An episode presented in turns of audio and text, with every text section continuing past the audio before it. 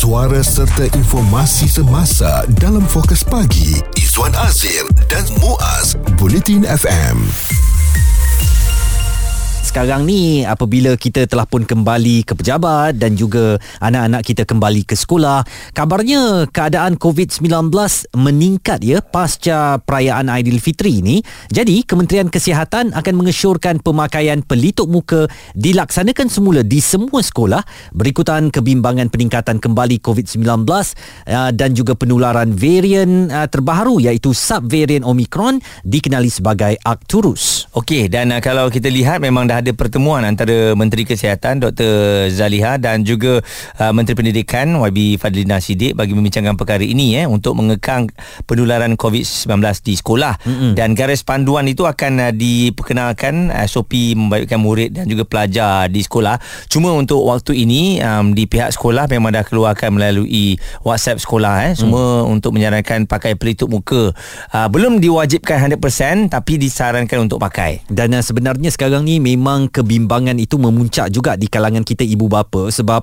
uh, selain daripada faktor penularan COVID-19 faktor cuaca sekarang yang membuatkan anak kita batuk, selsema, demam dan kita tertanya-tanya ya ini demam biasa ke atau demam COVID-19 mm-hmm. jadi apabila dicampur semua tu kebimbangan sama ada demam akibat perubahan suhu atau demam sebab penularan COVID-19 berpunca daripada pertemuan kita yang bebas uh, semasa Aidilfitri lalu uh, ini telah menyebabkan Kementerian Kesihatan lahir dengan cadangan supaya supaya penggunaan pelitup muka kembali dikuatkuasakan di sekolah bagaimanapun Persatuan Perubatan Malaysia MMA dikatakan menolak cadangan untuk mewajibkan penggunaan pelitup uh, muka di sekolah uh, untuk membendung penyebaran COVID-19 dan kita semua sedia maklum anak-anak kita sekarang ini kalau disuruh pakai pelitup muka tak ada masalah. Hmm. sebab memang baru saja pun mereka pakai semasa PKP jadi uh, mungkin untuk nak mereka pakai kembali tu kalau bukan paksaan pun ramai yang dah sedia maklum. Hmm. kalau sakit pakai pelitup muka. Uh, kalau nak lebih sihat pakai pelitup muka. Jadi uh, mungkin ini tak ada masalah yang besar. Cuma dari segi kewajipan untuk pakai pelitup muka tu saya rasa satu je. Kena standardize uh, pelitup muka yang macam mana hmm. untuk nak dipakai. Uh, takut nanti ada yang pakai biasa-biasa ada yang pakai kain. Kan Izzuan? Betul. Jadi penularan tu masih lagi boleh berlaku dan ada yang pakai bawah hidung uh, jadi benda tu masih sama lagi isu terkini dan berita semasa hanya bersama Izwan Azir dan Mu Muaz Bulletin FM. Hari ini anak-anak kita dah mula bersekolah. Uh, jadi jangan terlupa ya untuk bekalkan mereka pelitup muka oleh kerana keadaan uh, COVID yang meningkat dan selain itu juga batuk serta sesama yang saya yakin uh, dilihat kepada anak-anak kita ni semakin merisaukan kita mm-hmm. oleh kerana keadaan cuaca kering dan juga panas ni. Jadi kita nak dapatkan pandangan um, ramai juga tentang cadangan supaya mewajibkan pemakaian pelitup muka di sekolah ini. Tetapi sekarang kita nak ke Universiti Malaysia Sabah bersama dengan Profesor Madya Dr. Syamsul Bahari Samsudin. Beliau adalah Fellow Majlis Profesor Negara MPN dan pakar pengurusan risiko kesihatan dan kesihatan pekerjaan. Jadi doktor, bagaimana sambutan doktor kepada cadangan uh, supaya uh, pelitup muka ini diwajibkan kembali di sekolah ketika pasca Aidilfitri ini yang mana uh, penularan COVID-19 semakin meningkat? Ya, ini yang banyak diperkatakan pada masa ini ya Izwan dan Muaz ya. Mm-hmm. Uh, tentang pemakaian pelitup muka semula dalam kalangan pelajar-pelajar sekolah. Adakah kita begitu serius sehingga perlu kembali kepada pemakaian pelitup muka? Hmm. Soalnya di sini bukan serius atau tidak serius tetapi bagaimana untuk kita melihat uh, proses penularan itu tidak berlaku terutamanya dalam kalangan kanak-kanak ataupun sektor pendidikan. Hmm. Ini yang sangat penting ya. Jadi uh, bagi saya lah untuk masa ini untuk menjawab secara ringkasnya Uh, kita cukup saya cukup yakin bahawa dengan keedah yang Kementerian Kesihatan ada dengan pemantauan yang ada pada masa ini kita masih lagi boleh mengawal uh, penularan uh, COVID-19 uh, atau varian baru uh, Acturus ini uh-huh. yang yang di di di, di dimaklumkan uh, senang menjangkiti kanak-kanak uh-huh. uh, jadi ini uh, boleh masih boleh dikawal tetapi oh dalam masa yang sama langkah kesiapsiagaan ibu bapa pihak Kementerian Pendidikan masyarakat perlu ada. Ha, ini ini yang sebenarnya yang perlu ditekankan. Bukan pemakaian pelitup muka tanpa memahami apa sebenarnya tujuan nak pakai ya. Jadi ini nanti akan menimbulkan lebih situasi panik, kegusaran dalam kalangan ibu bapa ya. Kita tidak mahu nanti perkara ini akan mengganggu proses pembelajaran di sekolah. Itu benda-benda yang pertama. Kita kena faham kenapa kita kena pakai pelitup muka ini. Ha, dan tak semua sebenarnya perlu memakai pelitup muka ini. Ini mm. mereka-mereka yang mempunyai macam saya katakan tadi, guru, pelajar, pekerja-pekerja sekolah yang ada simptom, yang ada gejala, batuk, demam semua ini sedikit sebanyak dia perlu kena pakai pelitup muka. Sama ada dia suka atau tidak, dia mesti memakai pelitup muka ataupun mengasingkan diri daripada orang ramai. Kesedaran kendiri ini yang paling utama. Doktor, bagaimana pula ya um, mereka yang uh, kurang sihat ini uh, diwajibkan untuk tak datanglah, lebih baik duduk di rumah sebab uh, ini kan kalau dulu-dulu um, kalau boleh semua orang kena datang ke sekolah, kena ada kedatangan yang bagus ya. Cuma sekarang ini mungkin nak memahamkan ibu bapa ni kalau anak nampak tak sihat, lebih baik jangan datang ke sekolah.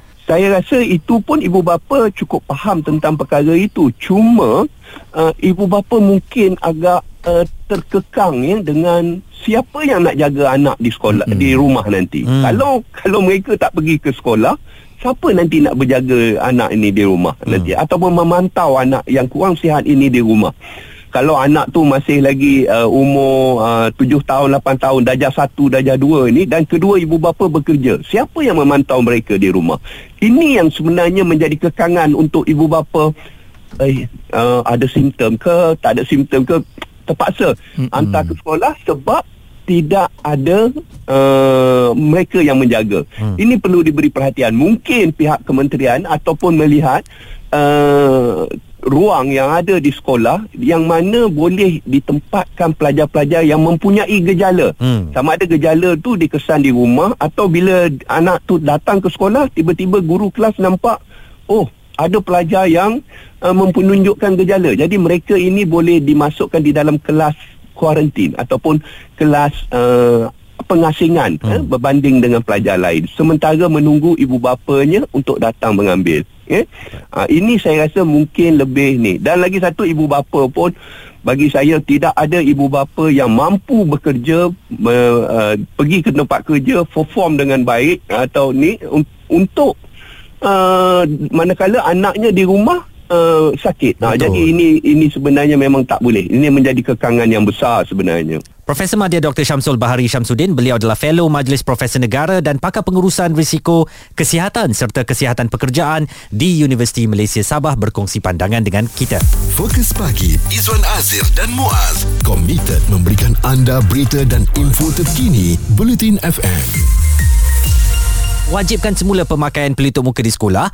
Kalau awak tanya saya Muaz, mm-hmm. saya bersetuju supaya uh, anak-anak kita dibenarkan ataupun bukan dibenarkan, diminta untuk mm. menggunakan pelitup muka bagi melindungi diri mereka daripada macam-macam penyakit sekarang. Okey, dan semalam pun saya membelilah pelitup muka ni ha. sebab untuk anak saya hari ni pakai kan. Uh, Alhamdulillah dapat. Uh, cuma harganya okay, lah, dah lama kita tak beli jadi kita tak tahu berapa harga terkini. Uh, dan anak-anak kita yang memang uh, di waktu zaman PKP ni bila kita kata eh kena pakai pelitup muka balik sebab ada ada covid okey ha, hmm. ha, tak ada masalah pun tak ada bantahan pagi tadi dia pakai pun seronok ha, jadi ini saya rasa benda yang positif lah kalau nak pakai pelitup muka tu tak ada masalah kot kita ada Puan Husna daripada Ceras Puan ha, bagaimana dengan pandangan Puan apakah anak-anak kita wajib untuk menggunakan pelitup muka kembali di sekolah sekarang saya memang fobia sebab anak saya pernah tiga-tiga sekali kena covid hmm. masa tahun lepas hmm. Hmm. Uh, jadi uh, memang stok uh, hand sanitizer, uh, stok Dettol, hmm. stok uh, face mask memang ada di rumah. Hmm. Jadi memang kalau keluar memang memang saya suka untuk anak saya pakai walaupun dia orang kata oh kerajaan kata tak payah pakai lagi dah sekarang. Hmm. Uh, pergi sekolah tak payah. Saya cakap memang kerajaan cakap macam tu tapi saya cakap bila kita sakit orang lain tak tanggung. You sendiri yang tanggung. Betul? you sendiri yang akan masuk hospital. Bukan pergi hotel saya cakap. Mm-mm. saya selalu ingatkan benda yang macam tu lah untuk anak saya. Ha, jadi sekarang ni pun kalau macam anak saya yang lelaki tu dia cakap musim panas. Dia rasa tak selesa pakai mask dia cakap. Berpeluh.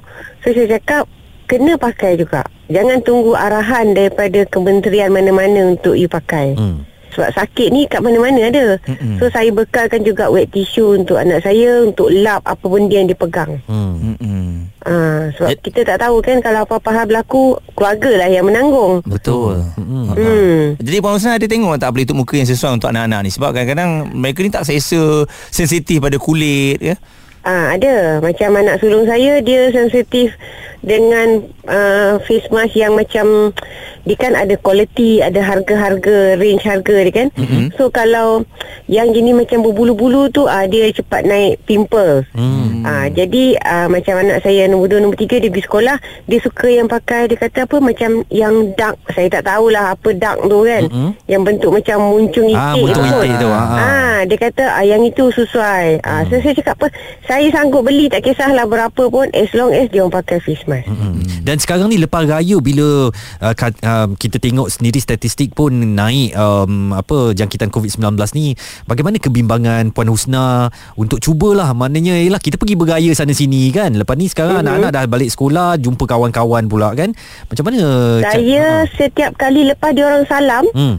saya spray tangan dia orang ni dengan hand sanitizer. hmm itu saya dia spray sebab saya takut dia usik hidung, usik mata, usik segala-gala Hmm. benda, rongga-rongga badan kita. Kita tak tahu kalau kuman tu dah masuk dalam badan kan. Hmm. Sebab kita tak nampak kuman tu. betul Ah, jadi saya tak nak saya cuti kerana saya nak handle anak saya sakit. hmm Ah, saya dah cakap saya cuti, saya nak holiday, saya nak rest. Betul. Bukan cuti jaga you all duduk dekat hospital. Mm-hmm. Sebab saya dah fobia. Suami saya dah kena beberapa kali dulu. Mm-hmm. Dan lepas tu kena pula dengan anak. Anak saya sampai dapat doktor ingatkan dia ada heart problem. Dia siap masuk ICU masa tu. Allah So saya memang fobia. Saya seorang je masa tu yang selamat. So saya yang kena kuarantin di rumah bukan diorang. Sebab dalam rumah semua dah kena COVID. Okey Ha, jadi saya memang apa-apa memang saya yang pakai. Saya kena tunjukkan, saya kena jadikan diri saya mentor untuk anak-anak. Semana-mana saya pergi memang saya ada rantai hand, apa ni mask tu. Hmm. Face mask tu. Jadi kalau dia orang nak marah apa saya cakap saya pakai. Hmm. So kenapa you all tak boleh pakai? Pandangan dan cerita daripada Puan Husna di Ceras tentang kebimbangan penularan kembali COVID-19 ini. Pendapat, komen serta perbincangan fokus pagi Izwan Azir dan Muaz Bulletin FM. Hari ini kita membicarakan mengenai wajibkan semula pemakaian pelitup muka di sekolah. Mm-mm. Pastinya kalau tanya saya dan juga Izwan, kami bersetujulah untuk mewajibkannya agar anak-anak kita ni dapat dilindungi. Dan uh, 63.6% orang ramai bersetuju supaya kerajaan mewajibkan semula pemakaian pelitup muka di sekolah uh, susulan penularan varian Arcturus di negara ini dan itu uh, satu tinjauan yang dilakukan di laman Twitter Berita Harian ya uh, yang juga mendapati sebanyak 30.3% tidak mengundi uh, supaya kerajaan memberi pilihan kepada orang ramai untuk menentukan sama ada perlu atau tidak pemakaian pelitup muka di sekolah. Dan uh, sekarang ni kita bersama dengan Cikgu Hazli yang katanya uh, tengah dalam perhimpunan sekolah. Cikgu, bagaimana pemantauan hari ni uh, anak-anak kita di sekolah ni ramai yang pakai pelitup muka ke? Alhamdulillah. Okey, setakat ni pemantauan ramai yang uh, makai pelitup muka lah. Sebab uh, rasanya kesedaran tu dah ada. Mm-mm. Akibat daripada trauma 2 tahun tu, Mm. kesedaran tu dah ada lah. Di kalangan waris dan juga uh, murid-murid lah di sekolah. Dan uh, cikgu bagaimana um, apa orang panggil ada tak langkah yang diambil oleh sekolah kalau ada para pelajar yang tidak sihat ini apakah mereka ada kelas uh, pengasingan dan sebagainya? Ah, uh, memang kita akan buat pengasingan lah kalau ada murid yang memang dia dah sampai sekolah lepas tu ada wa- ada simptom-simptom tu kita akan asingkan lah Hmm. kalau kita nasihatkan kalau daripada rumah tu memang dah ada simptom tak payah datang ke sekolah lah Hmm. itulah langkah yang kita ambil lah Betul cikgu Kadang-kadang uh, ibu apa ni risau Takut kedatangan yeah. tu bila tak datang Nanti diambil pula kan Ah betul-betul tapi ibu bapa dah diberi uh, pengetahuan Hmm. dah diberi info tentang tu macam mana nak mengatasi lah Mm-mm. insyaallah Mm-mm. Jadi selain daripada murid-murid apakah cikgu pun uh, akan memakai pelitup muka cikgu Azli?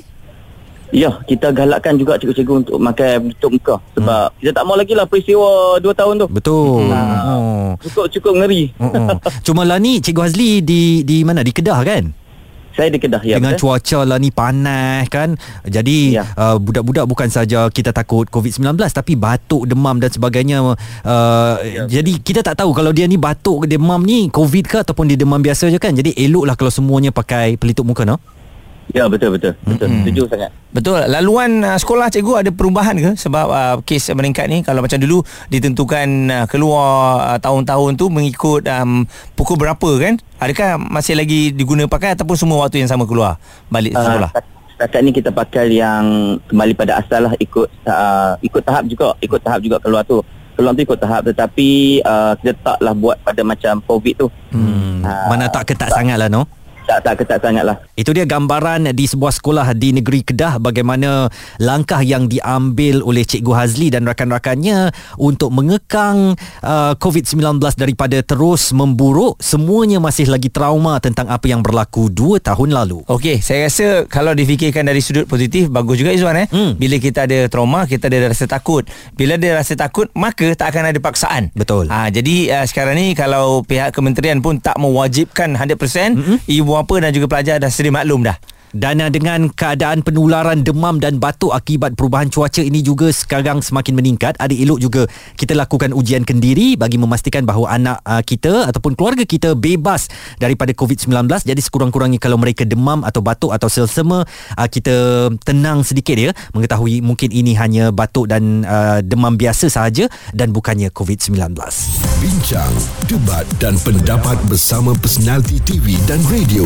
Izwan Azir dan Muaz Fokus Pagi di Bulletin FM.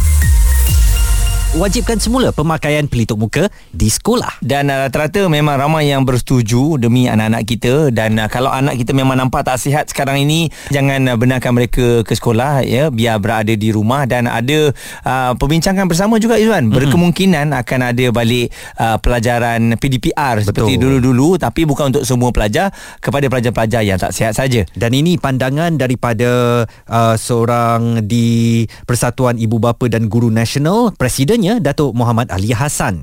Ini melihat keadaan sekarang bahawa keadaan situasi pe- pesakit atau penyakit ini merebak dengan dahsyatnya dengan variety yang agak berbahaya juga juga uh, persiapan uh, keperluan katil-katil hospital juga telah kritikal. Jadi uh, usaha-usaha ini bagi saya adalah perlu untuk kita menjaga daripada memulihkan Ini juga respon yang diberikan oleh Dr. Roland Victor. Apa cerita ni budak-budak kena pakai mask ni Betul-betul tak masuk akal at the moment Sekarang ni kes jangkit memang akan naik Kita tahu kalau ada varian baru the, the ledakan akan berlaku Tapi kenapa budak-budak jadi target? Sedangkan kita tahu risk factor ni kepada orang tua. So kalau budak-budak nak pergi sekolah ni Kalau you nak paksa mereka pakai mask Kira-kira mereka ada sesama batuk and everything Highly understandable. Tapi kalau budak-budak yang sihat Dia nak tengok muka cikgu Dia nak tengok muka kawan-kawan dia Dia kena tengok pergerakan mulut uh, emosi and everything. Dah lah 3 tahun kita paksa budak-budak kecil pakai and now we trying to reduce and introduce this back again. Come on give us a break. Follow the science yang betul-betul. Dah 3 tahun ni banyak information dah keluar. This is a airborne virus. This is not a droplet. This is not TB and everything. So get the facts right Jadi nampaknya ada dua kumpulan sekarang terpecah. Ada yang menyokong, ada yang tidak menyokong. Saya fikir untuk kebaikan anak kita tak ada salahnya kalau diminta mereka supaya menggunakan pelitup muka kembali. Okey, cuma mungkin perkataan mewajibkan itu juga akan uh, memberi kesan lah kan mm-hmm. kepada mereka yang mungkin tak sakit dan bila nak beli pelitup muka ni dah ada kos lain yang akan dikeluarkan. Uh, jadi biar ni adalah kesedaran bersama, tak sihat, anak sakit pakai pelitup muka ataupun lebih baik jangan datang ke sekolah. Jadi jaga kesihatan anda di mana juga anda berada. Suara komuniti anda. Fokus pagi. Izwan Azir dan Muaz. Bulletin FM.